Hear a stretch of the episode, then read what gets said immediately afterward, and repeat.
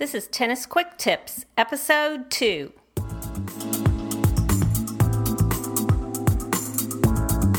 Welcome to the Tennis Quick Tips Podcast. I'm Kim from TennisFixation.com, and I'm your host for Tennis Quick Tips.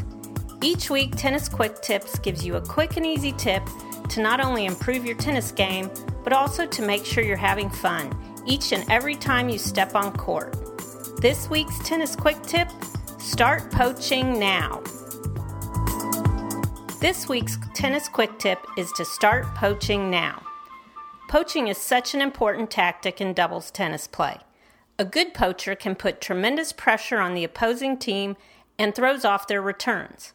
Even if you don't yet have great poaching skills, by making some attempts at poaching, you can throw your opponents off balance. The problem with poaching is that there's only one way to become good at it, and that's to just do it. Unfortunately, many players are afraid to give poaching a try. They worry that if they go for the poach, they'll leave the alley open for their opponent to hit a down the line return. And if they flood the poach, they worry that their partner will be upset. So, how exactly do you become a good poacher? It's not as hard as you think. Just follow these easy steps. First, communicate with your doubles partner and let them know that when they're serving, you're going to be trying to poach some returns. This lets your partner know to keep an eye on you and to switch sides when you go for the poach.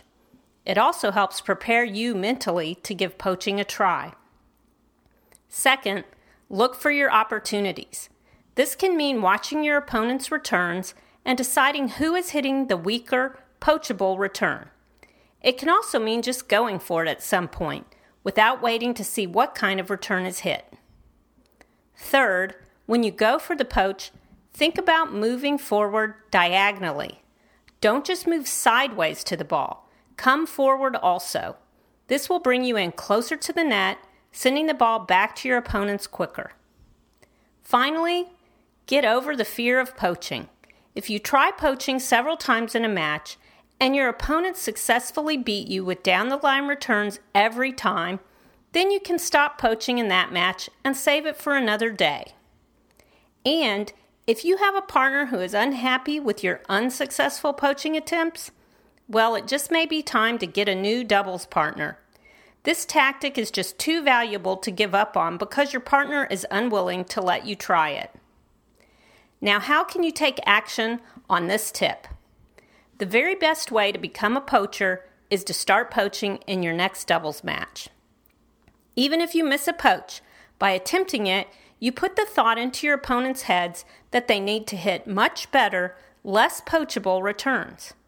And don't beat yourself up when you miss a poach. For every poach that you go for and miss, you'll probably win a few points off the resulting poor returns hit by your opponents. That's it for this week's Tennis Quick Tip. If you enjoyed this episode, I hope you'll download and listen to all of the episodes and become a Tennis Quick Tip subscriber. Also, if you have the time, head over to iTunes and give the podcast a review and rating.